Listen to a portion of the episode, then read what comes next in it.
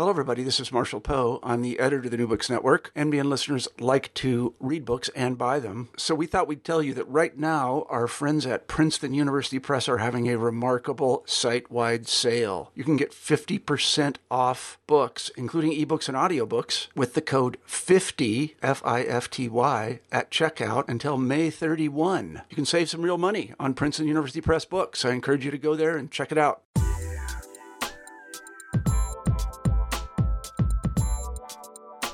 Hi, my name is Patricia Martins Marcos, and you are listening to New Books in Science and Technology Studies, a channel with the New Books Network. Today I'm speaking with Professor Greta, Greta LaFleur about her new book, The Natural History of Sexuality in America, out by Johns Hopkins Press. And Professor, Professor LaFleur is Associate Professor of American Studies, and she is also Director of Graduate Studies in the program in Women's, Gender, and Sexuality Studies at Yale University. Um, the Natural History of Sexuality in America is an excellent and I think extremely rich book that comes with a very beautiful Walton Ford cover that I think will really speak to a very vast and versatile, versatile audience from scholars of race and sexuality to those interested in science studies, um, gender and sexuality, queer studies, as well as histories of the body and colonialism more broadly. This book um, has a little bit of everything for everyone as a historian of the body and of science myself, who works on the 18th century, uh, this book definitely had a lot for me.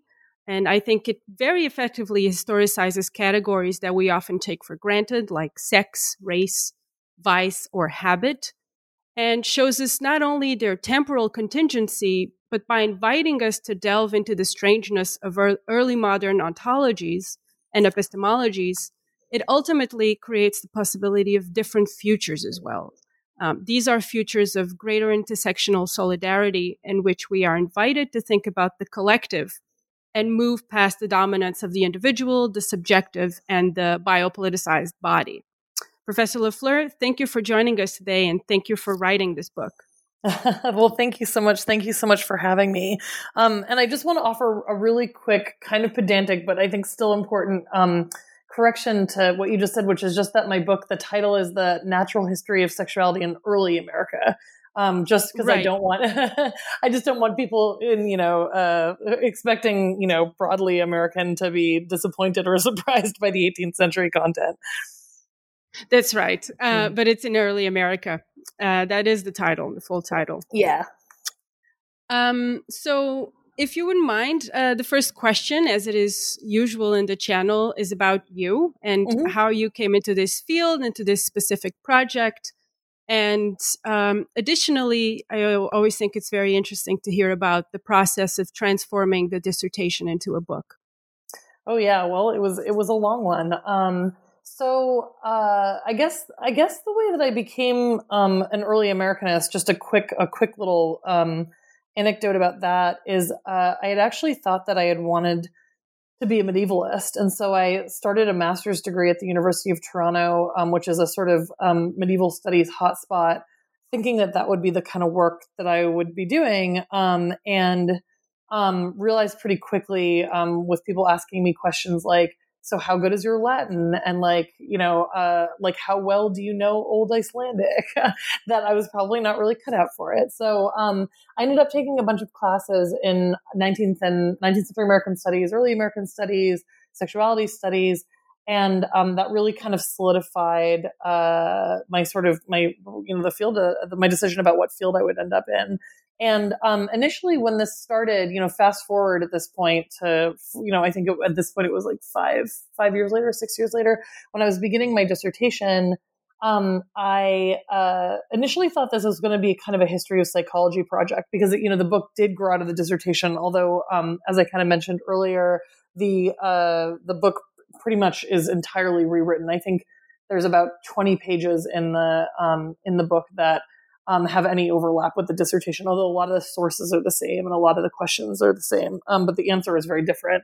Um, so yeah, it started as a history of psychology project, and it kind of started as a um, revolution to civil war project, where I wanted to kind of ask questions about the emergence of a like the idea. It was kind of an intellectual history of interiority, an intellectual history of um, uh, how people came to think about themselves as having an inside and part of it was kind of motivated by um, the reading that I had been doing um, in in some of Foucault's work, and um, but also a lot of you know early 19th century work on the history of psychology. So Benjamin Rush, John Haslam, um, writers like that, and um, and you know I kept coming over and over again to um, discussions of desire and inclination, and in this interesting way, it, it sort of the more I looked at those primary sources, the more I ended up thinking about sex and sexuality. And, you know, I'd always been interested in those questions. Um, you know, I did a graduate certificate in women, gender, and sexuality studies. I'm still, you know, I, I, I uh, while I'm not appointed in women, gender, and sexuality studies,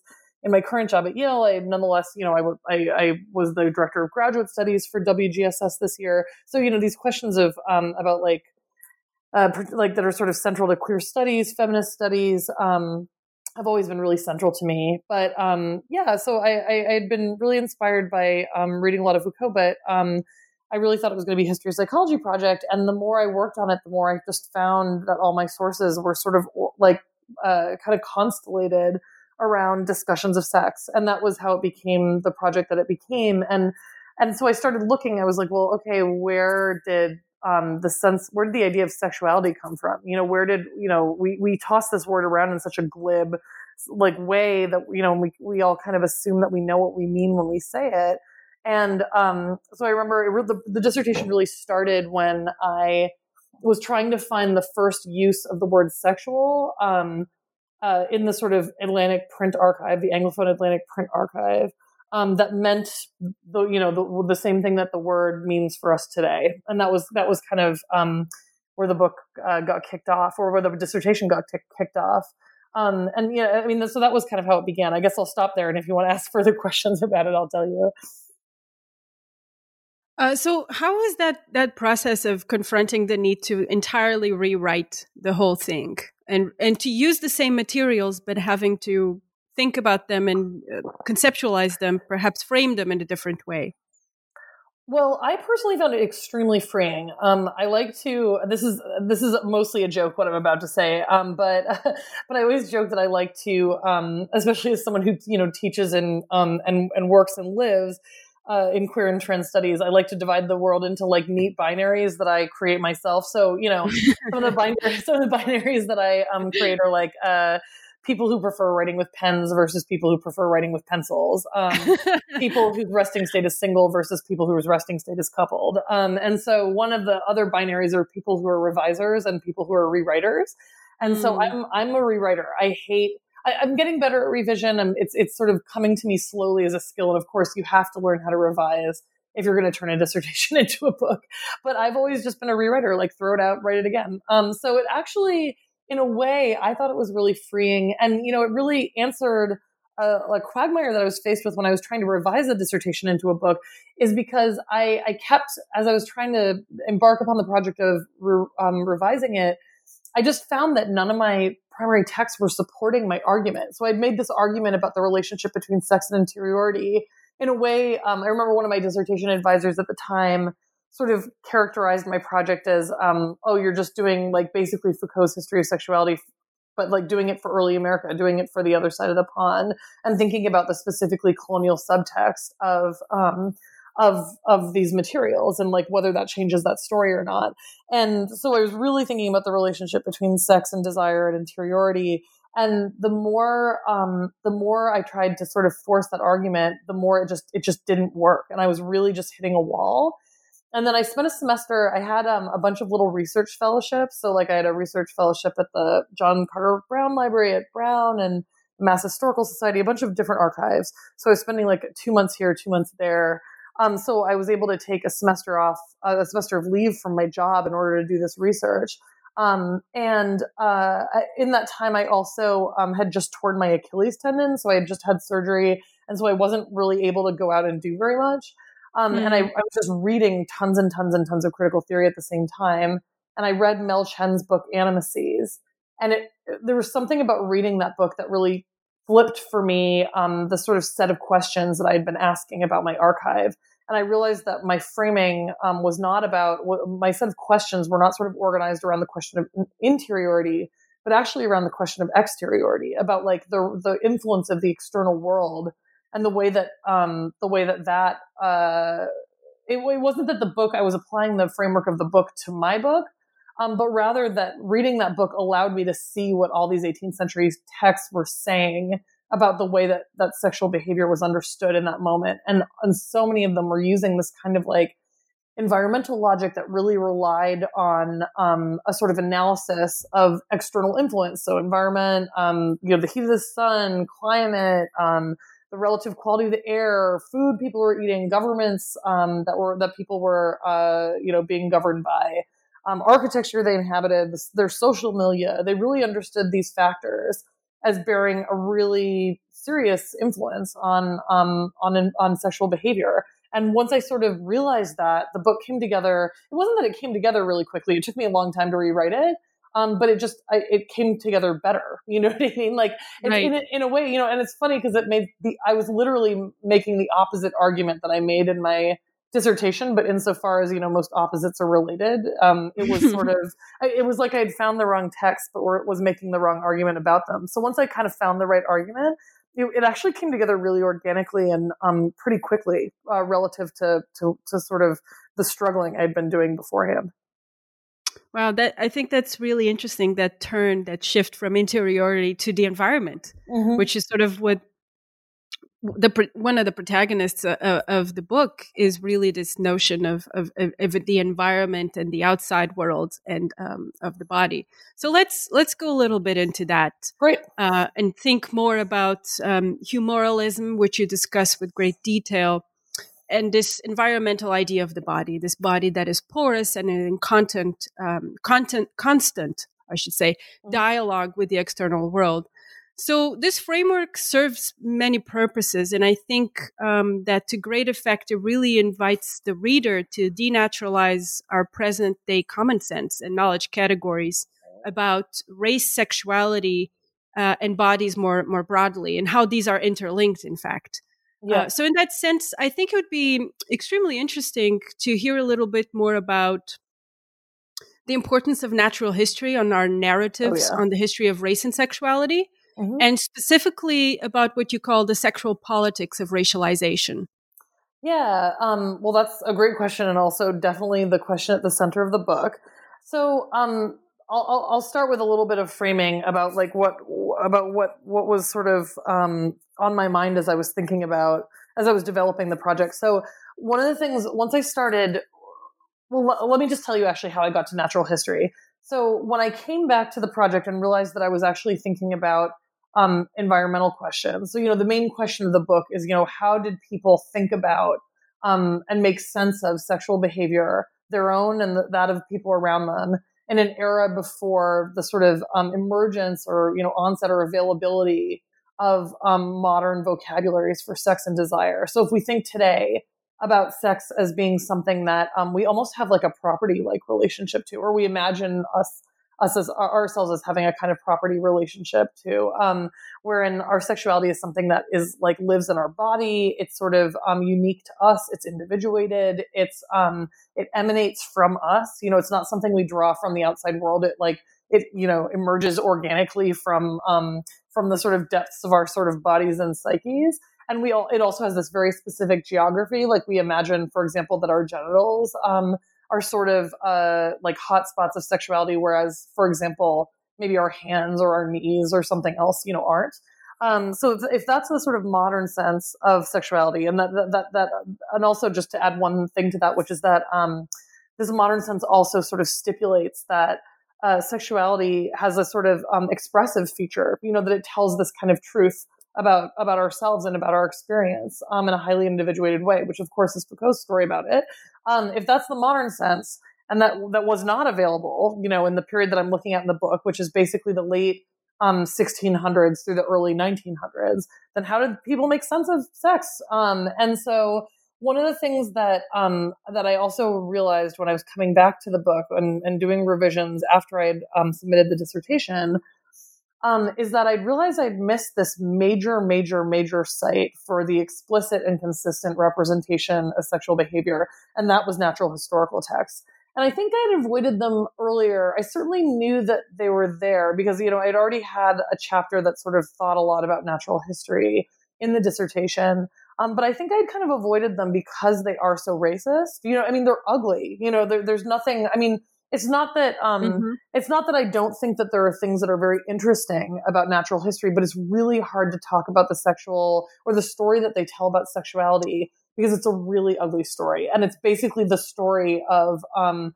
Atlantic like colonial racism. You know, it's it's right. it's a, mm-hmm. it's a it's it's um, sexuality and sexual behavior being weaponized um, in the service of articulating a kind of profundity of racial difference that is always um, being organized into a hierarchy where you know white people are at the top and everyone else is underneath right. them. Mm-hmm. So um, so I just didn't really know what to. It's not that I didn't know what to do with that, or it's not that I didn't see it. I just sort of I, I think I was just kind of being avoidant. Honestly, I was like, oh, I don't know what to do with this, um, and I was like, you know, I can tell this story about the relationship between sexuality and race differently. But then when I came back to it, I actually thought, you know what, if this is actually the place and I, and you know I'd done a lot more reading when I was coming back to um to the dissertation to sort of start revising it into mm-hmm. a book. And I also realized that that most um, historians of sexuality had not actually treated natural history. So so at that point, something I had avoided um, was increasingly sort of appearing to me as kind of a huge intellectual gap too. And I thought, you know, all right, I have to actually deal with this archive. And um and yeah, and so you know the, these texts uh you know use um they use sexual behavior as evidence um, in you know because natural history was so so so concerned i mean i would say the primary concern of natural history especially when it comes to humans is understanding um, and articulating um, racial distinctions and what, what they right. call human yeah. variety um, and so um, you know insofar as natural history is basically a story it's it's it's race science um, or it's like a you know it's the the the mm-hmm the discipline in which race science um, was like kind of largely situated in the 18th century Atlantic and Anglophone world, um, you, you, see people using um, the sexual behavior of, um, you know, you see Europeans using the sexual behavior or citing the sexual behavior of people from other parts of the world, not European parts of the world, of not white peoples. Um, to sort of assert um, the sort of realness of the sort of difference between blackness and whiteness. And uh, or or between Christianness and non-Christianness. Um, and yeah, and, and I think that one of the things I realized when I was looking at that archive was I was like, and I, I was like, why haven't when I was trying to deal with the question of why hadn't historians of sexuality thought about this archive because it's right there. It is the most explicit and consistent repre- or site for the representation of sexual behavior that I've come across in 18th century print culture, Anglophone print culture. And um, and I realized that the or I, I, my thesis about why people had sort of missed this or not dealt with it was in part because the understanding of the body at the center of natural historical um, inquiry is a really different vision of the body than the than um, the body that tends to be at the center of a lot of um, inquiries that are sort of developed by historians of sexuality. Historians of sexuality have often gone back to this period and kind of thought with the body that we kind of know today, which is like a closed system. I always think of Ed um, Ed Cohen's book, uh, which is on biopolitics, um, uh, which is about sort of the way that, like, how bodies, um, it's called A Body Worth Defending, is his book, I mean, how bodies mm-hmm. sort of became uh, understood as these kind of closed systems that needed to, de- like, defend themselves um, from, you know, from the, the, the outside world. And, you know, he dates this to, the advent of anatomical science and other types of human sciences that were, um, you know, 19th century sciences. And um, so I, I, felt like the historians of sexuality that I was sort of um, trying to build on, or the, whose work I was trying to build on, had actually brought that body to the 18th century, to their questions about the 18th century right. um, and, and mm-hmm. its history of sexuality. And so, you know, once I looked at the way that the body was understood in that moment, and you really, really, really see it in race science, which is an environmental body, um, a so-called quote unquote porous envelope, um, a body that's sort of eminently vulnerable to uh, the sort of uh, pressures of its environs of all kinds. Um, you realize that like this is a changeable body, what Katy Chiles calls a quote unquote transformable body. And um, you know, and there's been so much great work in histor- in the history of race on this. You know, I think about Kim Hall's work, which you know she was one of the very early influences on my work. Um, Nussbaum too. Mm-hmm. Uh, and you know they really they really um, like sort of center that um, that humoral body the body that sort of changes with with intake and outtake and once i sort of realized that that was the body at the center of these texts i realized i needed to change my questions and that was really right. how the project mm-hmm. got started yeah Yeah, and I think it's um, that that's uh, at least for me in my work is also very it was a very important insight to, to come to to that conclusion as well that we are not talking about the same body bodies were very different and they, yeah. they were pliable and uh, understanding the effects not only of the environment um, on them, but of the of how those environments were fundamentally racialized. Yes. So so here I, would like you to to sort of bring um, that that racial element of of the of the environment and of geography in, into this uh, discussion about natural history and sexuality. Mm-hmm. Um, and at a certain point you talk about how writing about human variety and natural history rendered sexual behavior visible to mm-hmm. 18th century inquiries about human difference. Yeah. Um, you also mention uh, at a certain point in, in, in, I believe, chapter one, that this also this cost, this rethinking of the body also constitutes uh, an invitation for us to think about the sorts of archives that we have used and that we need to use mm-hmm. in the future to cater to these stories. And I I just like you to to to speak a bit more about this. Yeah, so I think um, I think the other thing um, the other thing that when I was what uh, that I was sort of struggling with when I was trying to understand why historians of sexuality hadn't looked at these texts. The other thing that I sort of came to is that um, you know there there have been wide um, like wide and and very legitimate criticisms of queer theory. And I, I think of queer theory as in, as in many ways growing out of studies in the history of sexuality, like early works by Alan Bray, John Boswell, people like that. Um, other so so the history of sexuality and queer theory more generally has been really critiqued for um, or early versions of it was really critiqued um, righteously so I think for its inattention to um, questions surrounding race and and specifically for for its real just um, like kind of uh, um, like sole focus on whiteness and and also on men like cis men. Um, and so, and, and, and this is, this is really, this has changed a lot since I started writing this project, but also, you know, early histories of race hadn't really thought as much about gender and sexuality. Um, mm-hmm. and so, you know, one of the things I was also trying to do in the book is kind of bring those, um, those sorts of those intellectual genealogies together, not because not not to force them, but to actually show um, people in my field in the 18th century and 18th century studies how deeply mutually imbricated they are, you know, and um, Oh wait, I just I think I just lost the question. What was what was? sorry, will you remind me? I apologize. It's like seven. Oh, it was uh, just about th- that coupling of yes. of race and sexuality and, and the racial racialization of space and geography. Oh, racialization of space. Yeah. Oh yes. And so so a great example of this, and a, you know, really easy example that'll be familiar to like anyone who works or has read it all in the early modern period or 18th century is thinking about um, the idea of the, of the zones, right? The torrid zones, the temperate zones, and the frigid zones. So um, European uh, geographers had kind of separated the Earth, and this was this was this this was uh, like a kind of loose inheritance from Galenic and Hippocratic um, medicine, which is you know much older, ancient at this point. Um, and they'd kind of separated the Earth into three zones. So there's the um, the the uh, uh, torrid zones, which was are the zones closest to the equator, and these are actually on maps like people get very specific about um, where they are. I think it's like i think the torrid zones are like from the tropic of capricorn to the tropic of cancer i think. Um, and then there's the temperate zones which are kind of like um, the bands in the sort of uh, like the middle bands of the sort of um, like the top of the globe and the bottom of the globe. And then there's the frigid zones which are kind of the poles in their their environs. And um and there are these real stories these like very like heavily racialized stories about these spaces that also um, kind of told these quiet sexual stories stories about sexual behavior alongside them. So and you know there were there were stories about humor. So you know if you were if you lived at the equator um, you would likely be uh, you know well it, and also i want to just bracket all of this by saying that if you look for any sort of consistency in 18th century natural historical stories right about yeah. about, about these zones. Like you will not find any. Katy Chiles no. gave me this amazing advice when she was she read my manuscript when it was sort of um, my book manuscript when it was uh, in progress, and she was like she told me she was, she was like Greta, you know, it really seems like you're trying to um, find some sort of internal coherence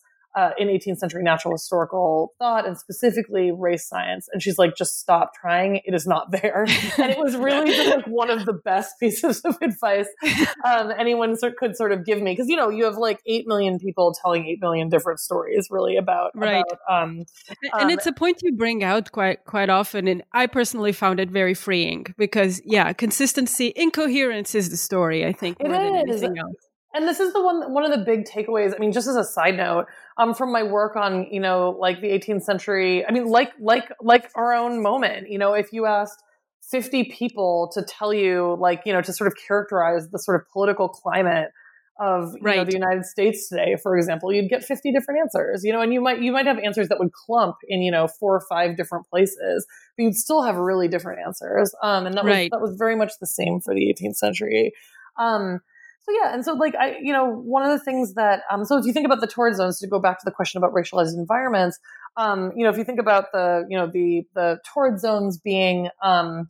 being places where you're gonna ha- where where uh, the environment makes people more um, more amative, so like kind of more lusty. If you, it makes mm-hmm. them more mm-hmm. hot tempered, it makes them more indolent because it's hot, so they don't want to um, move their bodies as much. And you know the the frigid zones being uh, uh, places where people were supposedly um, less amative because you know the, the, it sort of chilled their humors um, and so they weren't as um, as passionate about their their loved ones whether it be you know uh, like wives and husbands or partners or you know or children or friends.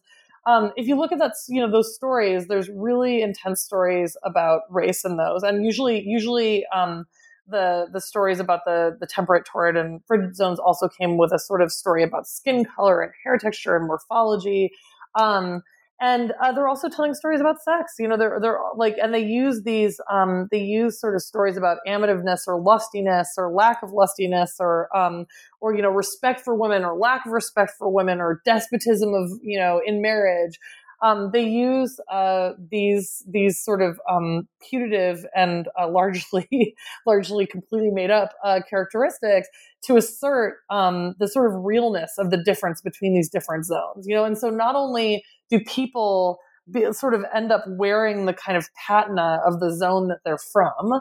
Um, but then you also have the zones themselves taking on these kind of like literally these geographies taking on these kind of like racialized and sexualized characteristics um, and that, that, that, were understood to kind of um, you know bear bear a kind of influence on people who pass through them so this is if you think about um, stories for example about uh, about um, uh, like plantation owners, for example, who um, are European. They're say like a, a like a, a, man from England moves to say Jamaica to um, to open a plantation or to start a plantation um, you know, there's there's there's a there's real stories about this quote unquote degenerating um, uh, quality of the climate there. You know, and also if you there, there's also um, stories about the degenerating quality of um, or qualities that inhere in um, living in, for example, a slave society. Um, you know that that, that slavery. Uh, um, degrades both people, you know, people who are both enslaved themselves and right. also people mm-hmm. who are um, who are using um, and and reaping reaping um, economic benefit from the um, unremunerated labor labor of enslaved people. So yeah, you know, so it that's what I was kind of trying to point to too, because we tell these stories about race that kind of in a way, like these stories about sexuality, are um, are often sort of uh, on theories of the ways that we understand race today, right? Like we really understand race today in a kind of um, I'm forgetting the word for it, but like a skin color based way, right? It's like there's like in mm-hmm. a like a chromatist kind of way. But it wasn't just, and of, and of course, there were ideas about there were chromatist ideas circulating in the 18th century, but there were also a lot of other stories too. And right. um, mm-hmm. and I think paying attention to the again the humoral body at the center of um, at the center of a lot of these theories.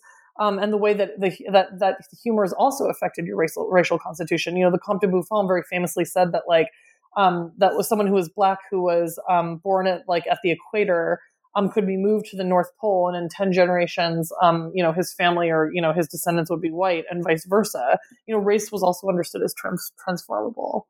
Right. These bodies were always pliable and yeah. subject to transformation, and mm-hmm. Um, I think that's something that is uh, it's really important to, to take into account. Um, so, sort of building on the on that idea of the geographies, uh, second chapter juxtaposes that to to this notion of the complexion of sodomy. Yeah. And so how sodomy becomes not only added to this geography but also to to um, to Islamic identities mm-hmm. and and to that form of racialization in particular. How did you come to that uh, to, to, these sources and to, to, to this particular conclusion? Well, I'm trying to I'm trying to remember where how it was that I ended up. I ended up in the in, in that archive. Um, it was that was one of the hardest chapters um, to write in the book. It was it was one of it was a hard dissertation chapter to write. It was the last dissertation chapter I wrote, um, and it was um, it was when I rewrote it. It was one of the most difficult chapters to rewrite, but actually, it's one of the chapters that I'm sort of the happiest with now. Um, so I think if I'm remembering correctly. I think I came to the materials at the center of that chapter because I was trying to figure out um, where you see uh, well actually let me back up for one second which is just to say that mm-hmm. the other thing that my book is kind of concerned with is um, the way that uh, natural historical theories of um, racial difference and, se- and, and, and, sexual behavior and the way that they're kind of imbricated, which are typically understood to be quote unquote like high or elite ideas. You know, these are these are texts that um, had expensive bindings that had very like small print runs that were really expensive and you know these are also on top of the costliness of these types of texts we're also talking about um, a place and time um, you know which is in, in the case of my book british colonial north america so the 18th century where most people couldn't read you know so um, or for most of the century the majority of people couldn't right. read mm-hmm. so you mm-hmm. know I, and one of the things i'm trying to sort of ask about in this book is like well did these texts or did the ideas in these texts rather like some of these ideas about um,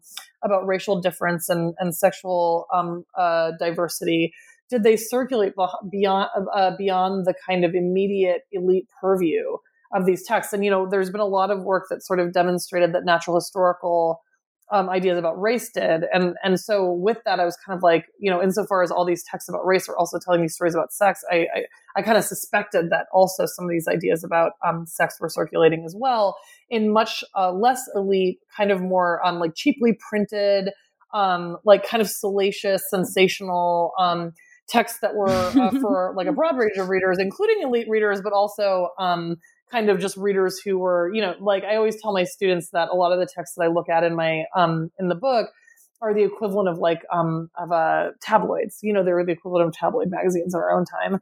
So um so yeah, so I was looking for I was looking for explicit discussions of sodomy, and I think that's I'm pretty sure that that's where how I ended up at some of those those um, texts. And so I ended up talking about Barbary captivity narratives, well, which were stories of um, Christian sailors, usually from um, uh, from North America or from England, but certainly there was a, a tradition of Barbary captivity um, writing in um, France and I think also Spain as well, who would, um, in the course of their voyages, because you know shipping was the big way that products were getting across the ocean at this point, or were getting from place to place, um, uh, at least in the context of the the um, colonial and metropolitan uh, relationships, who would end up in the course of their their trips across the ocean um, getting taken captive by Barbary corsairs. So Barbary corsairs were um, were uh, effectively pirates who were employed by the city states that were that kind of rimmed the um, the nor- the coast of the African the northern coast of the African continent. So a lot of them um, sort of faced out into the Mediterranean,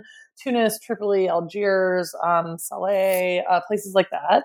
And so these enormously powerful city states, many of which had sort of uh, ties to the Ottoman Empire, which in the, in the moment was immensely po- like powerful and sort of you know gaining power every day, and it was really scary for a lot of uh, a lot of Western Europe. Um, and so these Barbary corsairs would take the ships. So the ships themselves were incredibly value, valuable. They'd take the goods on the ship. So all the products that, um, say, England was having shipped back to sort of gird their economy, um, the corsairs would take they'd take all the um, all the sailors, every Christian on board, they'd take uh, they'd take captive and they'd sell them on the sort of small but um, but still sort of robust uh, Islamic slave market, which which sort of flourished in these city states. It was really different from the African slave market or the slave trade. Um, it uh, you know in the case of Barbary corsairs, um, people could be um, could be freed, like people could be manumitted by basically paying ransom. Um, but I, am always just sort of interested. I love this sort of history of these corsairs because um, it's just such an amazing model. You know, you had, you had people sort of, um, you had corsairs sacking towns in Ireland and New Brunswick. I mean, they were just like all over the ocean and they were immensely good at what they did. Um, anyway, but one of the big fears that you see um, people express, and sailors, you know, actually were some of the most uh, literate, um, sort of like uh, in terms of the sailors had some of the highest literacy rates of the moment because you know they were like trapped on boats for years at a time and they had nothing better to do a lot of times. Um, and so they would teach each other to read and write. We see all these sailors expressing fears of getting sodomized as uh, if they're if they're taken captive um, by Barbary by, by Barbary corsairs and sold on this the slave market.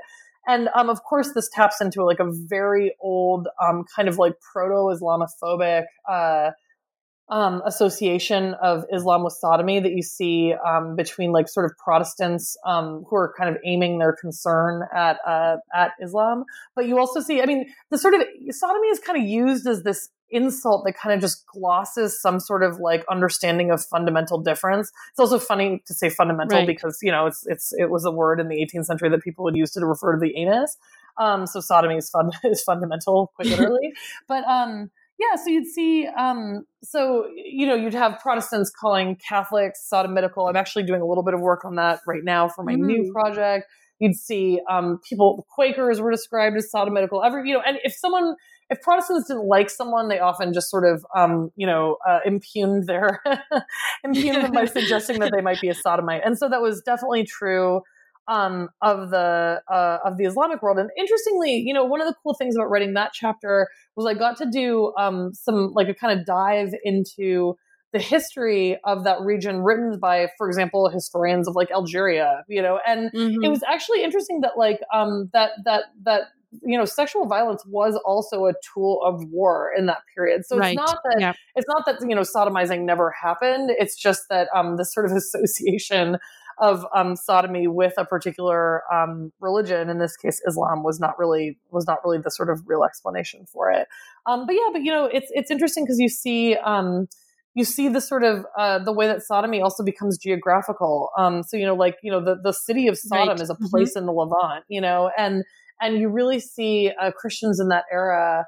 Um, really sort of uh, like drawing uh, connections between people who lived in that region um, and and who were thus largely um, also you know Muslim and um, and the sort of practice of Sodom uh, or some mm-hmm. practice of sodomy. And it's just I, I don't know. It's, it's, it's another way that um, that environment and geography in particular gets racialized and sexualized.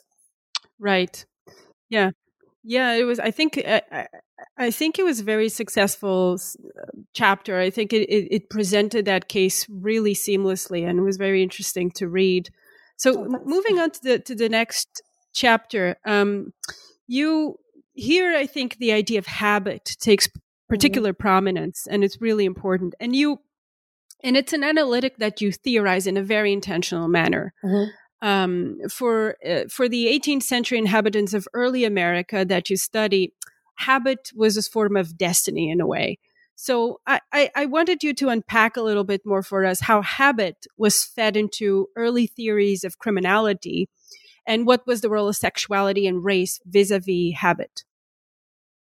Yes. So habit, um, habit is a really thick word. That was one of, that was probably the hardest, that chapter, chapter three, um, is, was probably the hardest chapter to write. Um, it was it just dogged me and i really had this sense even when i was writing the dissertation that the habit chapter was the most important chapter and i couldn't really tell why and now i kind of understand why and i think the, i think what the habit chapter um, kind of showed me um, is that is that as much as as much as i want i'm telling a story about the external world about the environmental world and the way that um, that there's a kind of environmental logic that informs the way that people understand their behavior and specifically their sexual behavior that there's always this kind of double edge of there's like a like a weird like chicken and egg question about like you know what came is it is it the internal that's in, uh, influencing the external the external that's influencing the internal? And what i kind of realized in that chapter was that um that there's that people in the 18th century really understood like both the the sort of uh, internal and individual inclination alongside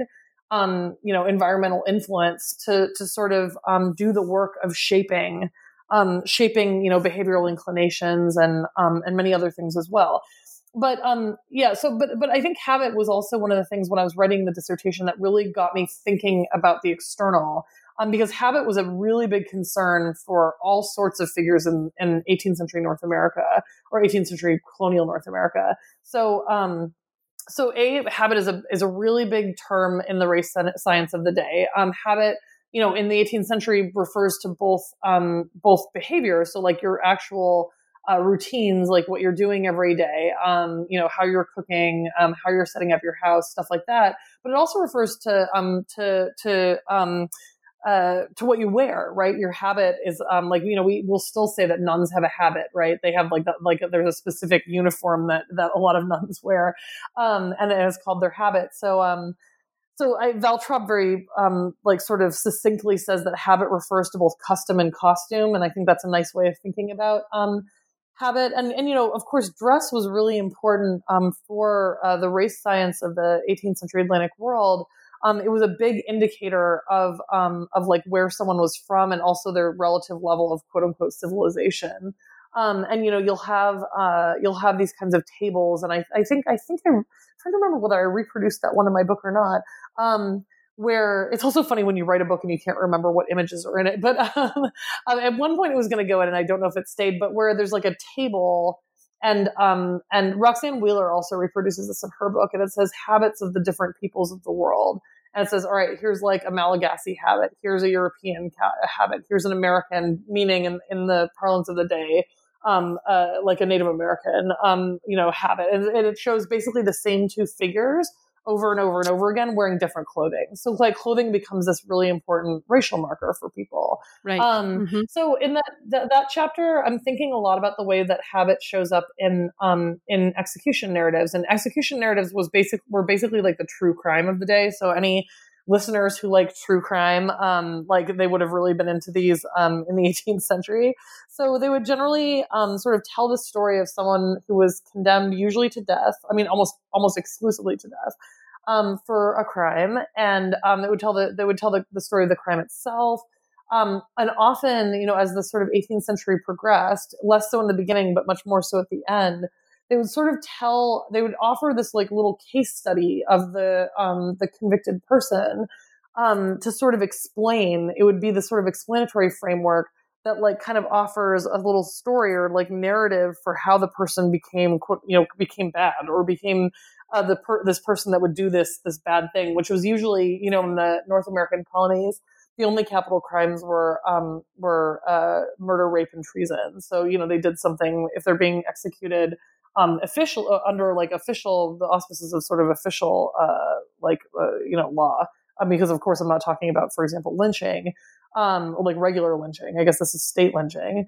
Uh, you know that's that's different. But um but yeah so there were there were only three things that people tended to be executed for. And um so they'd offer these little stories of like how people came to be the sort of like quote unquote like you know bad person that they were or criminal that they were and a lot of these execution sermons, so sermons were um, given the, the morning of the execution, and you know, executions were huge, sort of like social events. You know, um, I forget. I think it's I think it's Cotton Mather, but it might have been Increase Mather. I'm mixing up father and son right now, but um, describes mm-hmm. having to climb over the shoulders of people in the um, uh, of like people in the in the church because the church was so packed to get to the pulpit in order to give the execution sermon on um, on one of the days he was he was giving um, a sermon, and you know people would uh, you know buy accounts of the execution. I mean, it's it's pretty macabre um, today, um, and it's you know also to my mind is a really important sort of piece of the history of um, both like pro and, and anti death penalty uh, sort of movements mm-hmm. in the mm-hmm. United States, but, um, but yeah, so so these were big sort of popular um, events and they would get these these sort of popular reports written after them and people would read them and really sort of consume them. But usually there were stories about like early bad habits that were offered as these kind of explanatory um, explanatory uh, sort of uh, vehicles um, through which the sort of bad behavior of the quote unquote criminal was explained. And so um, i look at a lot of different examples in that chapter but um, in that chapter, I do think in particular about this one um, case of this person who was um, convicted for rape, and he was um, a, a, black man named Joseph Mountain who had never been um, enslaved, um, who had left for England for 20 years and come back to the United States. And was convicted of raping a white woman who, incidentally, he he's one of the only cases I've ever seen where he contends through the end that he didn't do it. Um, and I think you know just because of the sort of um, the like way, way, way overwrought and overdetermined um, sort of uh, racialization of like rape, especially when it involves a black man and a white woman in the United States and British North American colonies.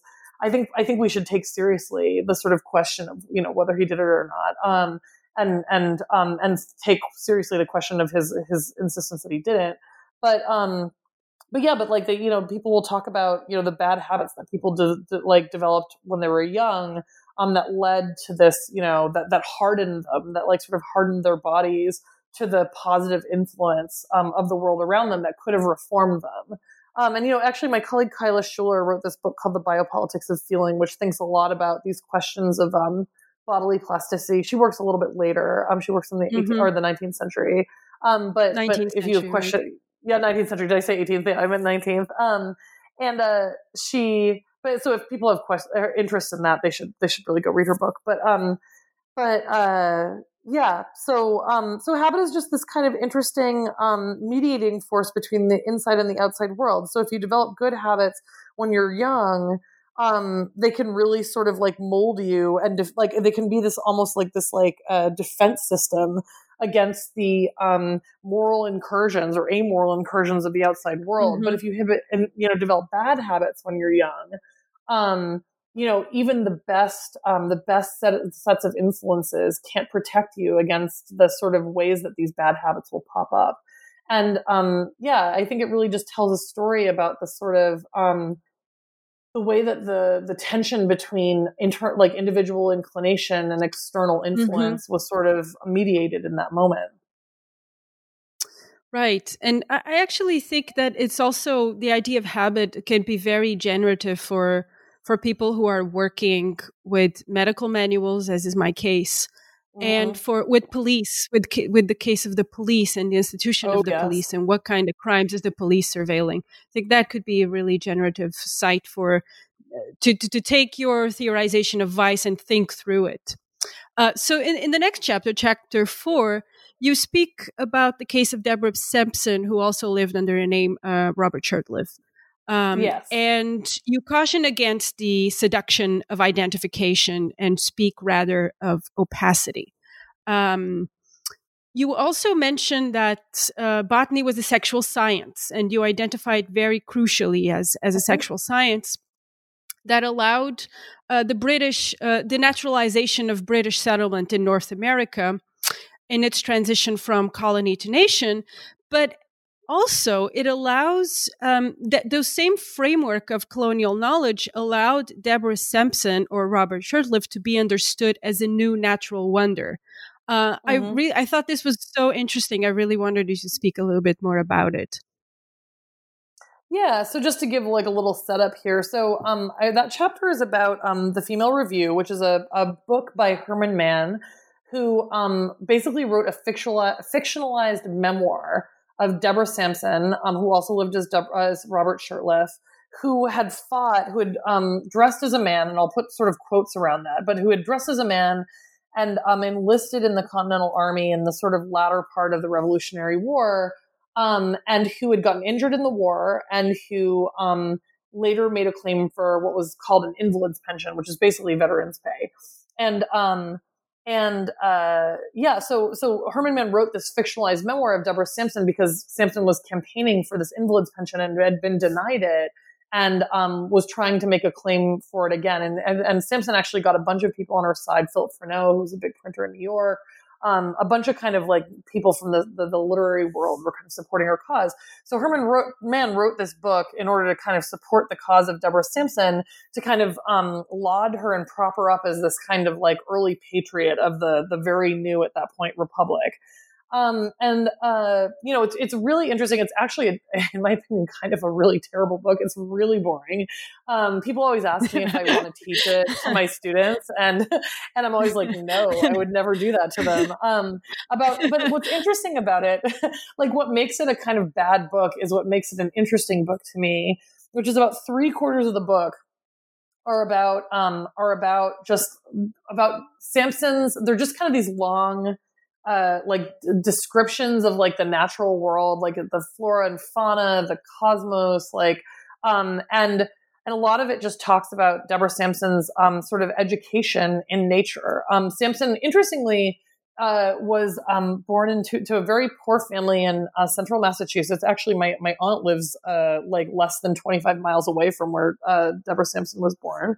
And um, was indentured out, as many, many children were in that moment, um, by mm-hmm. her parents to a wealthier family. She wasn't sent to school. Um, she basically got took the books that um, the kids in the family that she worked for um, would bring home and she like learned to read that way. She had a little bit of sort of instruction from people in her life, but nothing really formal. And so Mann kind of describes her as this natural genius, but who was really inspired by the sort of nature around her. And and he also in this in the same sort of um, vein when he's because he's he's he's both trying to sort of assert her natural genius in order to sort of make a case for you know her the validity of her invalid's pension claim but he's also kind of trying to abo- like apologize for her kind of socially and sexually aberrant behavior because she dressed as a man and joined the continental army which you know a lot of other women did the same thing you know one of the things you would get mm-hmm. in many places if you signed up for the continental army was basically an enlistment benefit. So like it would be like a small sum of money that you'd get. But you know, if you think about the Revolutionary War, this was a moment where a lot of people were, were really broke. You know, it was a it was a moment where um, poor people in particular were hit pretty hard. Um, and and a lot of people just wanted the, the, the cash, you know. So people would you know do whatever they needed to do, enlist and then desert. There's actually some um, evidence that Sampson in, initially enlisted and then didn't um, and then didn't return, like basically enlisted and then and, and just took the money and ran and then came back and did it again, um, dressed as a man both times. Interestingly, Sampson also lived as a man after the Revolutionary War as well for maybe a year, possibly a little bit more, which is just kind of an interesting detail. And Sampson has been sort of taken up by both like sort of feminist um, historiography and also um, queer historiography and also trans historiography as a sort of figure um, who's sort of lauded by all of these camps. Actually, my, my favorite thing about Sampson is that Meryl Streep actually mentioned Sampson in a 2016 uh, rally in support wow. of Hillary Clinton. It's just sort of a funny. I know. Wow. I was like, like it's just really. as someone who works on this historical period, I'm just like, like no one else who's like a poor enlisted person who fought in these like basically no name battles of the Revolutionary War. Like nobody, we don't know any of those people's stories except for Deborah Sampson because of the fact that right. um, that um, she did this sort of gender gender um, uh, sort of non normative thing. And so, so Mann's trying to say, you know, um, not only is she like she's a real patriot, but he's also like, guys, she's not a freak. You know, other other women did that and ended up um, being accused of being mm-hmm. prostitutes mm-hmm. or you know sex workers. They ended up jailed, beaten. Like it was not something that was like heroic in its time. It was something that was like embarrassing and like outside the pale or beyond the pale of sort of like socially um, acceptable behavior for really anyone. So, um, and and you know, he also talks in this memoir about um, about this sort of passionate, like romantic affair that Sampson has with the this uh, a woman that the book who just the book refers to as the Baltimore lady. So there's also it kind of has this sort of sapphic smack to it. It's kind of like this like lesbian like mm-hmm. um, novel. And so, um, in order to kind of apologize for this, Mann says things like, you know, it's not her fault. She was merely the product of new sensations and emotions that um, arose uh-huh. for the first yeah. time ever with the onset of the new nation. He basically attributes um, her sort of like the, the feeling that spurred her on and to, to act in these particular ways to um, to like this kind of uh, new nationalism, and he and he really asserts that nationalism as something that's kind of derived from the land itself. He literally calls her a product of quote unquote Columbia's soil. And um and you wow. know if you look at mm-hmm. the sort of um the the um discussion of the sort of flora and fauna which in the book which really echoes and and and draws from um, a lot of the sort of interest in popular or like popular interest in botany of its moment which was like the sexual science of botany uh, or a sexual science because uh, the Linnaean system of botany identified plants based on their the relative visibility or invisibility of their pistils and stamens. So this is why it was the sexual science because it's sort of distinguished by um, between plants based on their sex organs. Um, it would like you know botany was very controversial because of this this sort of the sexualness of its science, but um, but it really became this great metaphor for Mann when he was discussing Sampson, and um, and you know, he really sort of draws on the sort of natural variation, benign variation of the um, the sort of North Amer- American like landscape to assert the sort of um, naturalness of um, you know he, he's like she's a wonder of nature an exception of nature but she is still natural. He uses the word natural for all the time. And you know this is of course happening um, in the wake of um, rampant rampant rampant um, uh, violence against native people wars with native communities. Um, you know, at that point, they were about 30 years away from, you know, systematized Indian removal on the East Coast. Um, and you know, and and he really kind of asserts Sampson's indigeneity, even as there's like episodes of the book where Sampson proves their manliness. Like Sampson living at that point is Shurtleff, um, proves um, their manliness and their their realness as a sort of patriot by killing a native person. It's the only person we see Sampson kill right. in the book. Mm-hmm. Um, and so, yeah, I just thought it was kind of, um, you know, this is a little bit of a different thing. But when I was working, teaching in um, when I was a prof- my, my first academic job was at the University of Hawaii at Manoa. And one of the things I um, I ran into there, like an idea that I sort of ran into there, um, was some skepticism about the use of the term transgender by non-binary and you know sort of gen- broadly gender non-conforming people mm-hmm. in um, in Honolulu. Um, who really understood transgender as a sort of neo-imperial ideology that there was a way that like that that it was like right organized around the erasure of um, ways of thinking about um, of uh, like being in the being like in a, in a sort of non-binary gender position um, in being a sort of middle gender which um, exists in um, uh, like a lot of sort of um, native hawaiian um, community organization. There's like middle genders that, that people can occupy and people really like sort of I, I, I saw this talk where uh, where um, someone was writing about um, he, uh, this this film called Kumu Hina, which I actually teach in my trans studies class every year. Um, and it's about Hina Wong-Kalu, who's a community leader um, and politician in um, in uh, Honolulu, Honolulu, and um, yeah, it was just it was the first time I'd kind of encountered that idea because you know like transness is sort of associated, at least in the sort of East Coast American cities that I was I'm coming out with or coming out of as as and and the queer communities in particular as this thing mm-hmm. that we mm-hmm. need to protect as this as this um as this um ex- gender experience that um is like to this day you know largely under attack and that we need to sort of as as queer people stand in solidarity with but it was interesting to have this other perspective and I was like wow I actually see the way that that works in this this this Deborah Sampson text, you know, um, which which wow. sounds silly, yeah. but it's it's really there. You know, like there's a way that um, that Sampson and and specifically Sampson's sort of gender um, particularity um, is being sort of asserted as this kind of like new indigenous, newly indigenous, um, like quote unquote mm-hmm. species mm-hmm. of American experience, even as and simultaneously to um, the sort of murder and you know like systematic um, you know genocide of Native people. And so it's just you know it's it's those two things are really ugly to look at side by side, but I think it's really important to look at them side by side very very rich boring novel yeah yeah very rich from what boring I can novel, tell from exactly. your account um, so in in the in the last chapter and maybe um, let's uh, uh, maybe we can try an exercise of thinking about the last chapter together with the epilogue um, sure. in the last chapter you center around the concept of vice and sort of the the early sciences of sexuality and how those emerges those emerge. And and you discuss cross-dressing narratives but this time of young unmarried women who who escape lives as sex workers. So prostitution really become really becomes a, a center of attention um, not only to you but especially to the the reformers and uh, public health officials who are interested in treating prostitutes as these discrete mm-hmm. um, classes of population.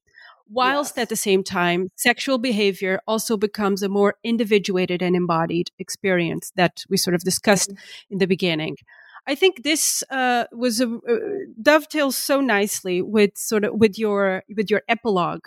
Uh, that is called "Thinking Sex Without the Subject," because mm-hmm. we have this emergence of these discrete classes of population and even of individuals at a certain point uh, vis-a-vis the, the, sort of the trouble with the subject that you describe all throughout the epilogue so yeah. I, I sort of wanted you to engage a little bit in that exercise yeah, so I mean, yeah, that, that's that's a great tension to pull out because I guess in a way I hadn't really seen it. So, I mean, what I, I guess what I'm sort of tracing in the the fifth chapter, um, which is on anti-vice narratives. So, um, so these these these little um, cheaply printed um, adventure tales that sort of stage the story of um, these like sweet sweet white women from the you know from the rural areas of you know the east coast who move to cities looking for work, or sometimes they're seduced first. They're seduced by local libertines, and then they move to cities because they're so ashamed they don't want to embarrass their parents.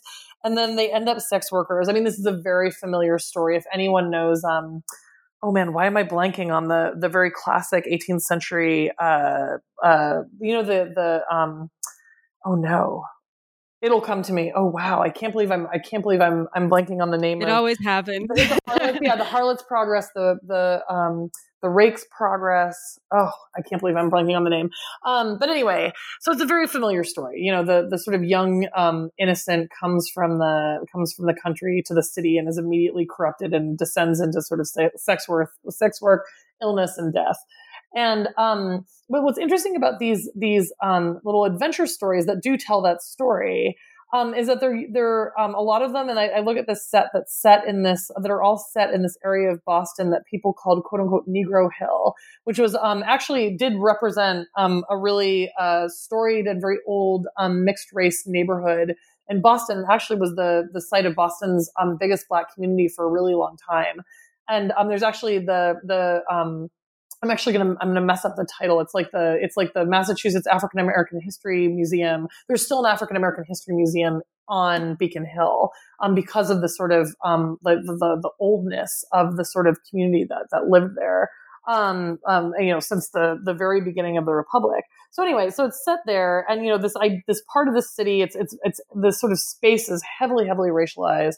It's imagined as, as this place where there were um, you know brothels and theaters and um, you know taverns all these things that are understood to be um, to be sort of urban pollutants. And you know this was also the era where you see um, huge population booms in all of the east coast cities new york providence philadelphia um, boston. So people um, you know there's a kind of alarmism about urban vice in general. And so these places these parts of the city and so it's um, negro hill in boston Hardscrabble in Providence, Five Points in New York. There's all, every city has one or has several, um, and they tend to be areas where there are there is greater sort of um, uh, just sort of uh, contact between um, white people and non-white people.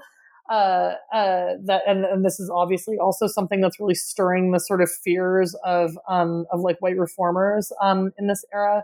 And so, um, you know, you see these these adventure stories that are kind of telling these like kind of fun, whimsical, um, exciting stories about these neighborhoods and, and also giving you kind of a salacious peephole into these neighborhoods. But then you also see reform organizations um, who are trying to do anti-vice organizing. Um, so working against sex work and other types of like what they think of as sort of moral dissipation, um, using these like popular texts in order to like raise money. Like you see, you see almost like verbatim um, repetition of the language from these adventure stories in um, reports of like the, you know, so like the Boston Female Society for missionary purposes, for example. And this is in the beginning of the 19th century. And what's interesting to me in that, um, in that chapter is just the way that vice becomes um, a collective problem. And you see in turn, the, like early municipal governments, like when Boston is incorporated as a city in the 1820s, you see early municipal government, governments relying on these um, missionary reports, which in turn have relied on and literally cited verbatim these adventure stories um, as these mu- municipal governments sort of like uh, develop um, early public health public health sort of campaigns. And one of the big things that they try to do is get rid of sex work and get rid of um, basically red light districts.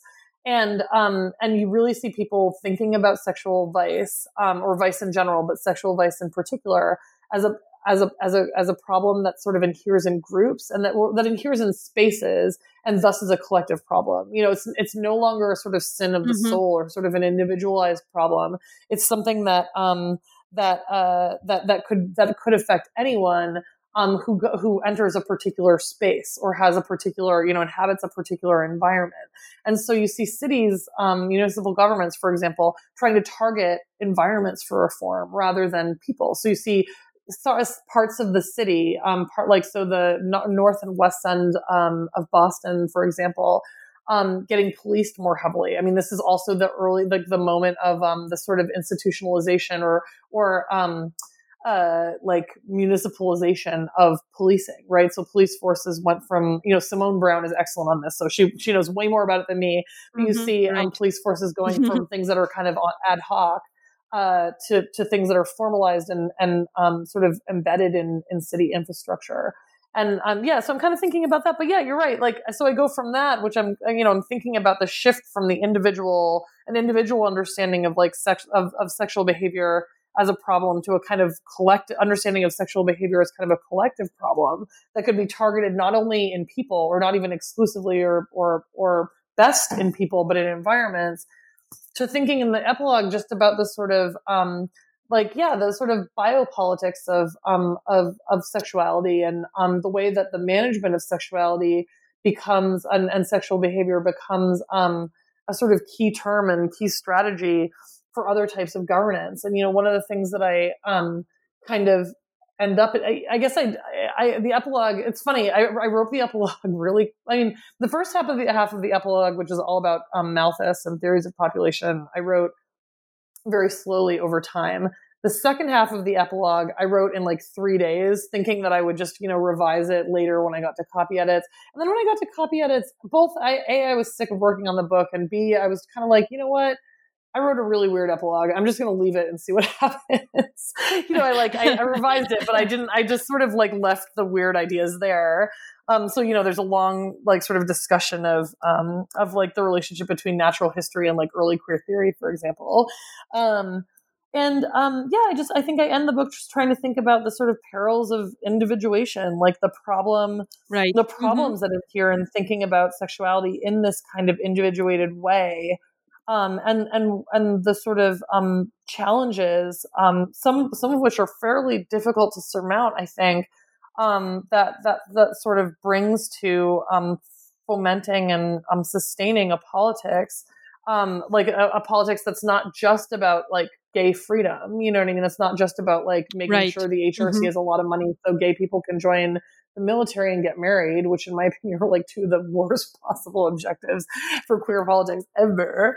Um, but um, but you know, that, but like that, you know, that can think in broadly structural ways about you know justice and um, liberation that.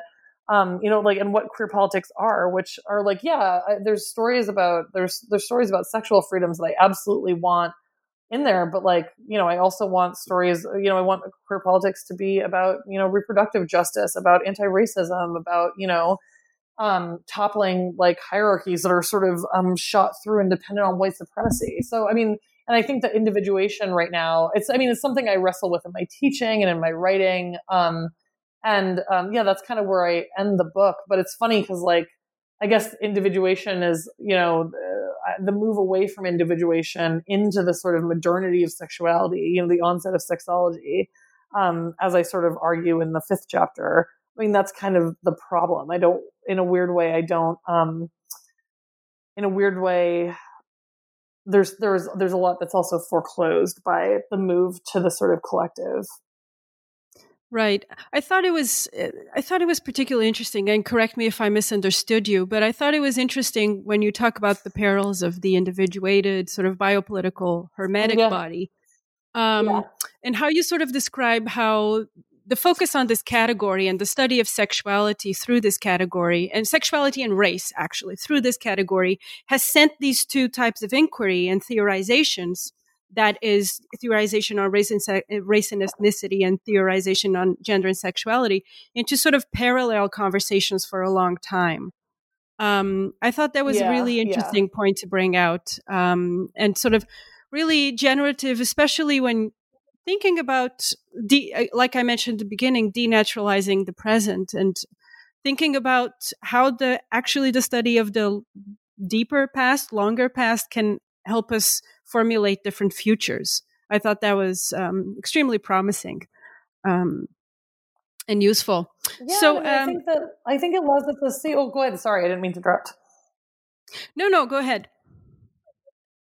Oh yeah, I just I think it allows us. I, I do think that there's a way that looking at long histories, like longue durée histories, allows us to see things that were um, that maybe don't exist or don't exist in the same way anymore. That might be instructive for our own moment. You know, like I think like there's a way, and I think I'd also say this in the epilogue or, or maybe just in the intro that like there's there's a way in these 18th century texts that I look at that is hard to tell what what we would today call race and sexuality apart from one another. And to me, that really seems like it points to a sort of um, shared set of interests or shared set of fortunes um, around sort of like uh, morphological and um, morphological, um, behavioral, uh, mm-hmm. et cetera, et cetera, like difference or variation you know, like a shared set of, of sort of fortunes that I, I, think that could be really instructive for us today. I mean, I think part of me, you know, I, I wrote that epilogue as a jaded, as a jaded queer person who um, has just like been so disappointed by. So, I mean, I also, you know, we're having this conversation on like the eve of like the most corporate pride that I've I've experienced in my entire life, where like every ad is like smeared right. with rainbow flags and you know what I mean? I'm like, since when did Adidas yeah. give a shit about gay people? You know, um, and, it, and it just makes me sad because I'm, I'm, like, oh, so now gayness, like I think, I think we're in a real moment where um, we see the way that like queerness really can have absolutely nothing to do with like it's really possible to be gay and not um, give a shit about other people, you know, like, and, and not really care about, um, some of the most striking forms of violence that are sort of, um, and, and iniquity that are sort of structuring the world around us. And I think, anyway, that very sort of ugly place is where I wrote the, wrote the, um, wrote that epilogue from. And I think that like the less individuated we can think, you know, the more, the more, um, the more connected I think we'll understand ourselves in relation to each other. And I think that trying to expose the roots of um, of the way that like individuation um, or kind of um, epistemologies of individuation have also sort of um, pulled different types of like movements for justice or movements um, against oppression away from each other I think, know, I don't know. I, yeah. I, guess I hope that would be interesting to people. It sounds like at least it was interesting to you, so I'm happy about that. yeah, it was to me for sure. Um, so. Greta, thank you very much for your time. Just before we go, um, I'd just like to ask if there's anything else we didn't discuss that you'd like to mention, and what else are you working at the moment? Working on at the moment. Um, I think, yeah, I don't think there's anything else we didn't um, discuss. And what I'm working on right now, um, I, my, I, am working on two projects, um, but or book projects. One of which is um, the one I'm working on more is tentatively called. It's either I'm, I, have I've used both titles, but either a queer history of sexual violence or a feminist history of sexual violence. And it's kind of inspired by the work that I didn't do in this first book. Um, one of the things that you see uh, feminist historians in particular do, and um, you, you, see a lot of um, historians of sexuality who that don't treat sexual violence. And they'll do this from a sort of ethical standpoint. You know they'll say like you know i'm, I'm doing i'm talking about bestiality i'm talking about masturbation i'm talking about adultery fornication sodomy whatever but i'm not going to talk about sexual violence because sexual violence isn't sex. There's something that, that about sexual violence that makes it not proper to like to the sort of realm of sexuality um, but of course, you know, before at least in the United States, the sort of advent of marital rape laws. I mean, if if at all, um, you know, sex and violence and sex and sexuality and sexual violence, there was really no functional difference between the two. You know, and I think that if you don't write about the history of sexual violence relative to the history of sexuality, you also cut like huge, huge, huge populations of people outside of the out of the story of the history of sexuality. I'm thinking especially of Black women, but not exclusively Black women. Um, and so, um, so yeah, so the book is kind of thinking about um, how it's a kind of I'm thinking of it as an episodic history, and it's a it's a history that goes from the late 18th to the late 20th century. Um, I keep saying that you know everyone else gets to write a weird second book, so I'm going to write a weird second book too. Um, so that that tries to think about like um, like feminist negotiations um, with the sort of problem of sexual violence um, and how those negotiations, legal, extra legal, cultural, etc., have sort of influenced um, what we understand sexuality to be or not be. And in a way, the book was really inspired by. Um, I, I, feel like this might be like one of the weirdest things that anyone's ever said about Hilton Als, but it was it was inspired by the first essay in um, Hilton Als's book White Girls. Um, uh, which is called Tristes Tropiques, which I think is just one of the most like masterful essays I've ever read. But um, but but it, it, he's kind of thinking about the term the phrase the, term that we now think of as like white feminism. He he he, he describes that position as as white girl um and you know in in that book for anyone who's familiar with it um there's all sorts of white girls and white girls don't neither have to be white nor girls. So like you know eminem is a white girl um i'm trying to think michael jackson's a white girl there's all different white girls. Um but um, and he, he really thinks of the white girl as like this position um, in the sort of economy of in the the sort of social economy of desire that's both vulnerable um, because it's sort of sought after. There's a sort of sexuality to it that's sought after and sort of chased, and um, it's sort of like it, it's both vulnerable, but it's also a position that really understands how to weaponize that vulnerability. And I and I read that essay, and I was just so blown away by it. And I've just been thinking a lot ever since I read it and also before about the phrase white feminism because A, we use it now and I think it really it really names something real, you know, it's but it also I think there's a kind of flatness to it because people like I'll hear my students say like, oh, like, you know, the second wave feminism was white feminism. I'm like, oh my God. Like like there's nothing that feels more offensive to me than thinking about like I don't know, like all the really important like anti-prison work that a lot of feminists were doing in that moment and just like collapsing yeah. into white feminism. You know what I mean? Like, right, you know, I'm right, like, I'm yeah. like, there was some real serious anti-racist work of that era. Um, you know, Audre Lorde is that era. But um anyway, so mm-hmm. but and weirdly the book is kind of a genealogy, this this new book I'm working on of white feminism. And it's kind of thinking about how um the recognition, how like how sexual vulnerability was sort of manufactured and asserted and um, and and and came to adhere to um, specific groups of women, usually white women, um, not always upper class women, but often upper class women, um, and how that sort of whiteness, um, uh, that combination of like whiteness and sexual vulnerability was something that could later be weaponized towards towards sort of racist ends. There's like a sort of story in the book about the history of whiteness alongside the sort of history of feminism and the history of right. sexuality. Mm-hmm. I'm kind of in an early moment with it right now, but that's that's what I'm working on. Well, that sounds super interesting, and uh, let all the weirdness come out, please. Uh, I'm going to. I'm going to. No holds barred. oh, I'm so sorry about that. uh, Greta, thanks for talking to us today, and um, good luck with your book. Thank you so much.